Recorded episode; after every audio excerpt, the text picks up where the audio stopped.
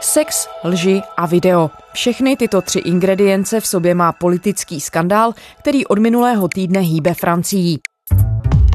Aféra, kterou rozpoutalo intimní video zveřejněné na sociálních sítích, už smetla kandidáta prezidentovi strany na starostu Paříže. Otázkám veřejnosti i policejnímu vyšetřování čelí také ruský umělec a aktivista, který nahrávku do oběhu poslal. Co o pozadí skandálu víme? Šlo o uměleckou performanci nebo o cílenou politickou provokaci? A jak sociální sítě mění klima ve Francii, kde veřejnost tradičně nenahlíží do soukromého života politiků? Je čtvrtek 20. února, tady je Lenka Kabrhelová a Vinohradská 12, spravodajský podcast Českého rozhlasu. Ten příběh v podstatě ukazuje, jakou sílu mají dneska sociální sítě. Když si to tak vezmeme, tak necelý měsíc před volbami se na sociálních sítích objevilo video, které smetlo kandidáta na pařížského starostu a my o tom videu, o jeho původu víme velmi málo. Martin Balucha, který v zahraniční redakci sleduje dění ve Francii. Ten příběh otevírá opravdu spoustu rovin, jednak je to ta síla těch sociálních médií, ale taky otevírá to, jakým způsobem funguje francouzská volební kampaň, jakým způsobem politici vystupují v médiích a vůbec jakým způsobem na to všechno reagují tradiční média a sociální sítě.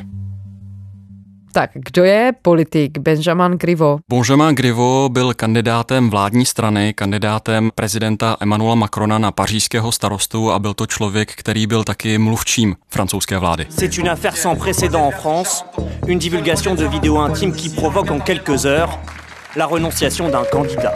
Minulý čtvrtek Benjamin Grivo svolal narychlo tiskovou konferenci, přizval si k tomu dva žurnalisty dle svého výběru. Jedním z těch novinářů byl novinář z televize BFM TV a druhou novinářkou byla žurnalistka z agentury AFP.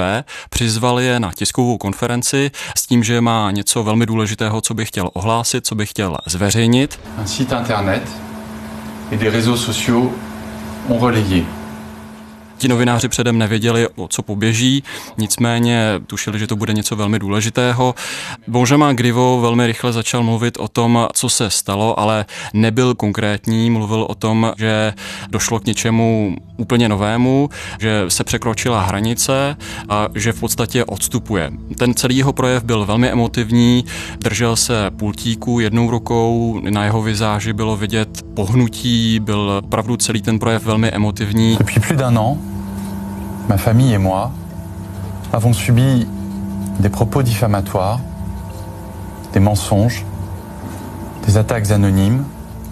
Řekl, že už déle než rok v podstatě jeho rodina čelí útokům, lžím, dokonce i výhruškám smrti. J'ai décidé de retirer ma candidature à l'élection municipale parisienne. Že už déle to nechce snášet a odstoupí. Vlastně ve stejnou dobu, co Benjamin Grivo vystoupil na té tiskové konferenci, tak jsou ta videa už na sociálních sítích, šíří se tím světem toho internetu, takže velmi rychle se dozví všichni, co se stalo a co na těch videích je.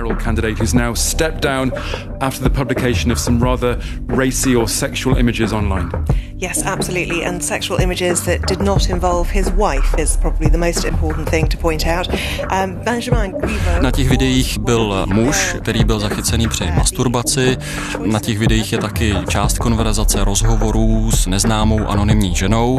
Jsou tam taky úryvky rozhovorů a komentáře a všechen tento materiál měl údajně politik posílat té neznámé ženě. Sám Benjamin Griveaux nepotvrdil ani nevyvrátil pravost těchto videí, takže potom se spekulovalo, jestli je to skutečně on a proč odstoupil. Co všechno víme o tom, jak se ta videa dostala na internet? V tu chvíli se nám vkládá do hry další jméno. Přesně tak. Důležité je říct, kde se ta videa objevila. Ta videa se objevila na stránce jeuvideo.com, to je jedna z nejnaštěvovanějších videostránek ve Francii. Velmi rychle se objevila i na sociálních sítích dalších, tradičnějších, na Twitteru, sdílela se. Co je zajímavé, že teď, když chce člověk vyhledat to video, tak není vidět nebo je velmi těžké vyhledat ten obsah na Google šíření toho videa se přihlásil ruský aktivista Piotr Pavlenský, dokonce natočil i krátký rozhovor s televizí BFM TV, kde vysvětluje důvody, proč tohle video, tento materiál zveřejnil. Benjamin Grivo Он, это был э, кандидат, который начал свою кампанию с чудовищной лжи. Říká, že Benjamin Griveaux byl pokrytec, že to byl falešný politik, že to byl politik, který vedl rodinnou kampaň, který využíval svou manželku, své tři děti v této kampani a přitom se v soukromém životě choval úplně jinak. Piotr Pavlenský je známý ruský aktivista, je to umělec, je mu 35 let. Do Francie se dostal v roce 2017 a získal tam politický azyl. Z Ruska utekl před režimem prezidenta Vladimira Putina. Ještě v Rusku provedl několik performancí. V roce 2012 si zašil ústa na podporu dívčí skupiny Pussy Riot. S Petrem Pavlenským jsme si dali schůzku před Petrohradským kazanským chrámem. Na tomto místě před dvěma lety umělec prostál hodinu a půl s ústy zašitými režnou nití a plakátem na podporu punkové skupiny Pussy Riot. Po akci šéf Pavlenského odvezla sanitka na psychiatrii, ale lékaři žádnou psychickou chorobu nenašli. A Pavlen... Pak přibyl své genitálie na Rudém náměstí v Moskvě. Petr Pavlenský chtěl upozornit na to, že represemi Rusko míří k totalitě. Říká, že chtěl probudit společnost z apatie vůči dění v Rusku, které se podle něj mění v policejní stát. Nahý se přibyl za genitálie k dlažbě Rudého náměstí šokoval všechny kolem. Policie byla v tupike. No to jedna z zadač, to когда já продумываю akce. Takže je to umělec, který je zvyklý tímto způsobem komunikovat na veřejnosti, vystupovat na veřejnosti a je to člověk zvyklý vzbuzovat údiv a hlavně nějaké překvapení. Takže je to něco, co pro něj v této úrovni není nové. Možná, co je nové, je to, že zabrousil podstatně hlouběji do politiky. Vysvětlil proč? Vypadlo z toho někdy, co je pod textem těch jeho akcí ve Francii? On obecně vystupuje proti těm zaběhlým režimům, proti tradičním politikům, vystupuje i proti takovému světu těch silných institucí. Ještě v Rusku zapálil například dveře Ljubljanky sídla FSB.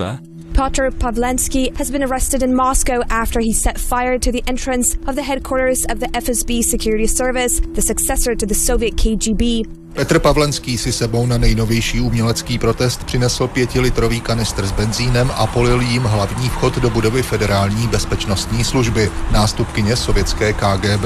Vrata plápolala několik minut, než Pavlenského zadrželi policisté a oheň uhasili. V roce 2017 zapálil francouzskou centrální banku, takže je to jeden z těch dalších kroků, jakým způsobem se vymezit proti autoritám. Jaká v tom příběhu je role přítelkyně nebo partnerky Piotra Pavlenského? Ta přítelkyně, ta se jmenuje Alexandra de Tadeo, je to studentka práv, mluví několika jazyky, jedním z nich je ruština.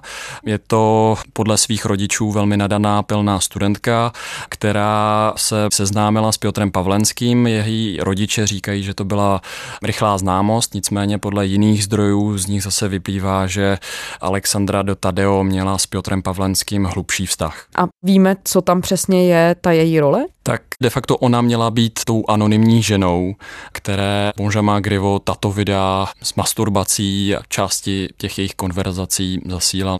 Měla být tou ženou, které všechen tento materiál měl být adresován. Jinými slovy, ona měla být tou v uvozovkách přítelkyní nebo tou ženou, s kterou měl ten mimo manželský vztah? I tak se to dá říct, ale jak jsem říkal, je velmi těžké dnes říct nebo přesně popsat ten původ toho videa, protože sám Benjamin Grivo neřekl, jestli na těch videích je on sám, nebo jestli jsou ta videa fejková. Takže tohle to všechno do toho promlouvá, je velmi těžké říct vůbec popsat pravost těch videí. A Piotr Pavlenský a Alexandra de Tadeo vysvětlili, jak se to celé seběhlo? Já jsem obecně zaznamenal velmi málo reakcí ze strany Alexandry de Tadeo. Ten, kdo mluví, je Piotr Pavlenský.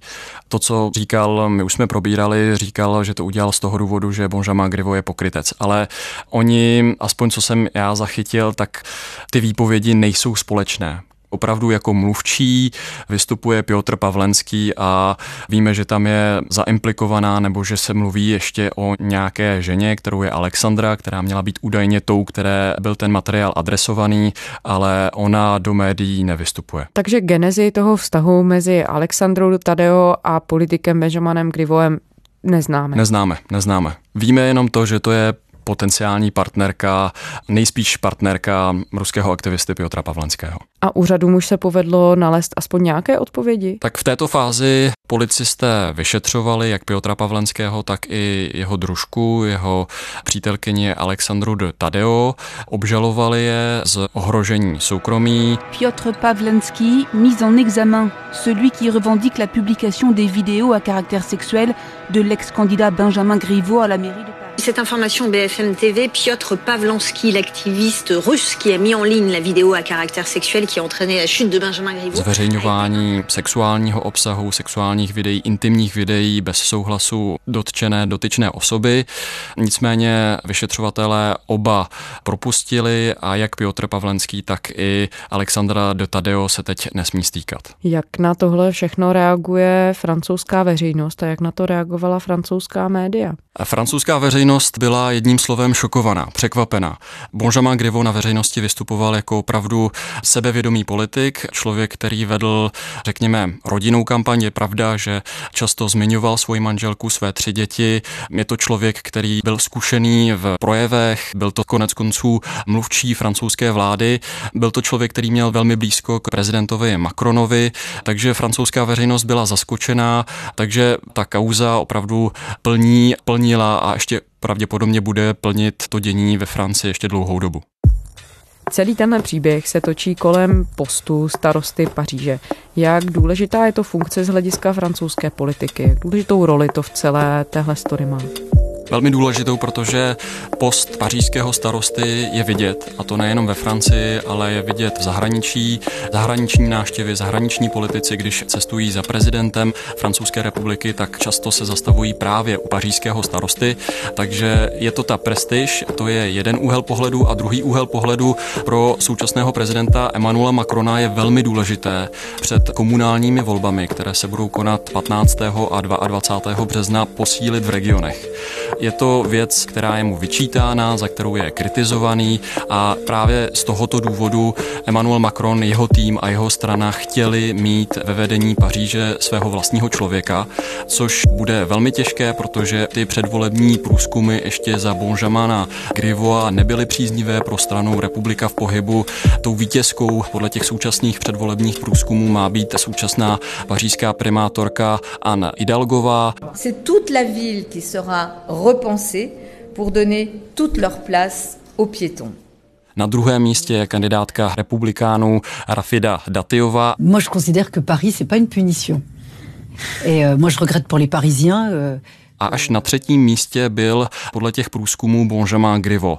Takže ty průzkumy už před tím odchodem Bonjamana Grivoa byly pro republiku v pohybu nepříznivé a následovnice to bude mít opravdu velmi složité. V Paříži se stupňuje boj o radnici. Bývalý kandidát vládní strany Republika v pohybu Bonjamin Grivo odstoupil z boje o post starosty po zveřejnění intimních videí. Na jeho post teď nastoupila dosavadní ministrině zdravotnictví. Macronův tým vybral dosavadní, vlastně už teď bývalou ministrně zdravotnictví, kterou byla Aně Zbyzánová, která je velmi respektovanou političkou ve Francii. C'est avec euh, une grande émotion que je quitte je to žena, která má renomé jednak ve straně, ale i mimo ní, která ale, to se taky říká ve Francii, dostala nejhorší práci teď možnou ve Francii, protože na ní je teď přebrat celou tu agendu, setkat se úplně s pro ní neznámým týmem a navíc v době, kdy ty kandidátky do komunálních voleb už jsou téměř hotové. Takže přebírá žezlo opravdu v poslední chvíli, spíš bych řekl pět minut po 12., protože je ani ne měsíc do voleb. Ten termín je opravdu nezávidění hodný a jednak je to i reakcí té opozice, kdy je jí vyčítáno, že post pařížského starosty je natolik zásadní, natolik důležitý, že není možné tam dosadit člověka ze dne na den, který tu agendu nezná a který nedělá delší dobu. Jakým způsobem francouzská média, vůbec francouzská veřejnost reaguje na to, že odchod nebo rezignace Benjamina Grivoa přivedla tu situaci k tomu, že kandidují tři ženy. Je to neobvyklé? Je to neobvyklé, když si to teda zopakujeme, tak podle těch předvolebních průzkumů horkou kandidátkou na vítězku je současná socialistka Anne Idalgová, na druhém místě je kandidátka republikánů Rafida Datiová a na třetím místě teď teda kandiduje za vládní stranu Republika v pohybu dosavadní, dnes už bývalá ministrině zdravotnictví Aněs Buzánová. Je to neobvyklé, v podstatě k tomu dopomohlo i to odstoupení Bonžamana Grivo, i když je pravda, že dvě ženy v kandidatuře na tak silný post pařížského starosty já osobně si nepamatuju.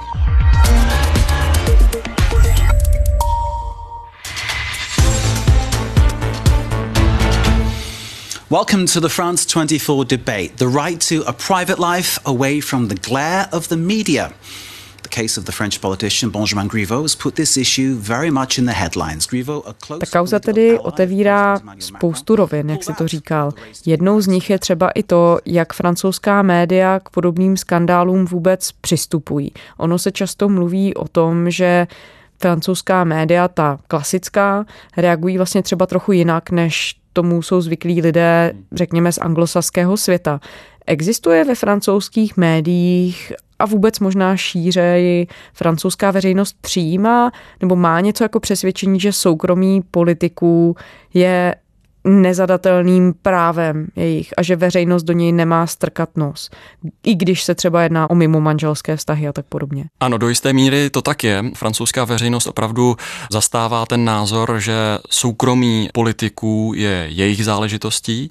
Další věcí je, psal o tom například britský Guardian, že je velmi rozdílný způsob, jakým voliči vnímají své politiky ve Francii. Britský Guardian například zmiňoval život bývalého francouzského prezidenta Françoise Mitterána, který, jak známo, vedl taky dvojí život, měl milenku kromě manželky, měl i dokonce dceru a tam voličům nevadilo, že má tento dvojí život. Nicméně je otázkou, jestli dnes i díky sociálním sítím se tenhle ten přístup nezměnil. Je pravda, že francouzskou veřejnost to šokovalo, francouzští voliči to nečekali, že člověk, který kandiduje na tak důležitý post, má údajně takovýhle dvojí život. A ještě o to explicitnější je, že se na sociálních sítích objevila ta videa, která doprovází celou tu kauzu. V minulosti podobné aféry bopnaly například přes satirický časopis Canard Enchaîné. Na to jsou francouzi zvyklí, na ty malůvky. To je ve Francii běžné, řeší se takto i náboženské věci, ale aby tímto způsobem sociální média zasáhla do komunálních voleb ve Francii, to je opravdu neobvyklé. Mluví se i o amerikanizaci francouzské volební kampaně, o tom, že sociální sítě dnes mají opravdu velkou sílu a že to může být nebezpečné potenciálně. Martine, a objevuje se ve francouzských médiích třeba i debata o tom, jakou roli hrají samotná média v takových případech? Je tady jakýsi střed sociálních sítí a tradičních médií. Samozřejmě tradiční média potom převzala to, co se děje na sociálních sítích, ale neinformovala nebo nezobrazovala přímo explicitně to video, které je obecně velmi těžko dohledatelné na internetu. Hodně se mluví o regulaci médií, o regulaci sociálních sítí a to nejen z hlediska, jak se bavíme teď v Evropě, digitální dáň, ale i vůbec svobody na internetu. Mluví se o svobodě na internetu, jestli to už skutečně nejde až za hranu, do jaké úrovně je život politiků věcí veřejný a do jaké úrovně je to věcí soukromou. Zase samozřejmě druhá rovina je, že to je svoboda, to je otázka demokracie, proč by nemohlo být na sociálních sítích zveřejňováno nějaké video. No a docházejí francouzští komentátoři nebo experti, když to tak sleduješ, k nějakému závěru, co celá ta kauza ukazuje o síle sociálních sítí a o tom, jakou potenciální roli budou hrát třeba právě ve volebních procesech, jestli to je to místo, kde se volby budou vyhrávat, prohrávat. Francouzští komentátoři se víceméně shodují na tom, že už to je za hranou. Ostatně i opozice v tom byla velmi jednotná. Například předseda levicového hnutí Nepodajná Francie Jean-Luc Mélenchon okamžitě řekl, že něco takového je za hranou. Ce procédé est ignoble qui a été utilisé contre lui. Euh, il euh, že už to překročilo nějakou hranici. Podobně se vyjadřovali i další konkurenti Benjamina Grivoa v boji o pařížskou radnici, například matematik Cedric Villany. Podobně se vyjádřila i Rafida Datiová, kandidátka republikánů. Takže tohleto video, ta opozice na něj má plus minus stejný názor, že už je to něco, co překročilo nějaké hranice že už to je něco, co by ve Francii být nemělo. A pak samozřejmě je tady další úroveň a to je ta, že ke zveřejnění těch videí se přihlásil ruský aktivista, umělec Piotr Pavlenský a teď se ve Francii ptají, jestli tam někdo není ještě zatím. Nějaký ruský aktivista, který je zběhlý v těchto veřejných výstupech, v performancí, zveřejnil tohle video, ale jestli nemůže mít někdo zájem na to ublížit straně republika v pohybu, ublížit prezidentovi Macronovi, lidé se ptají, co může být skutečně ještě dál za tím zveřejněním těch videí. Jinými slovy, jestli se někdo nesnažil ty volby nějakým způsobem zmanipulovat a zmanipulovat.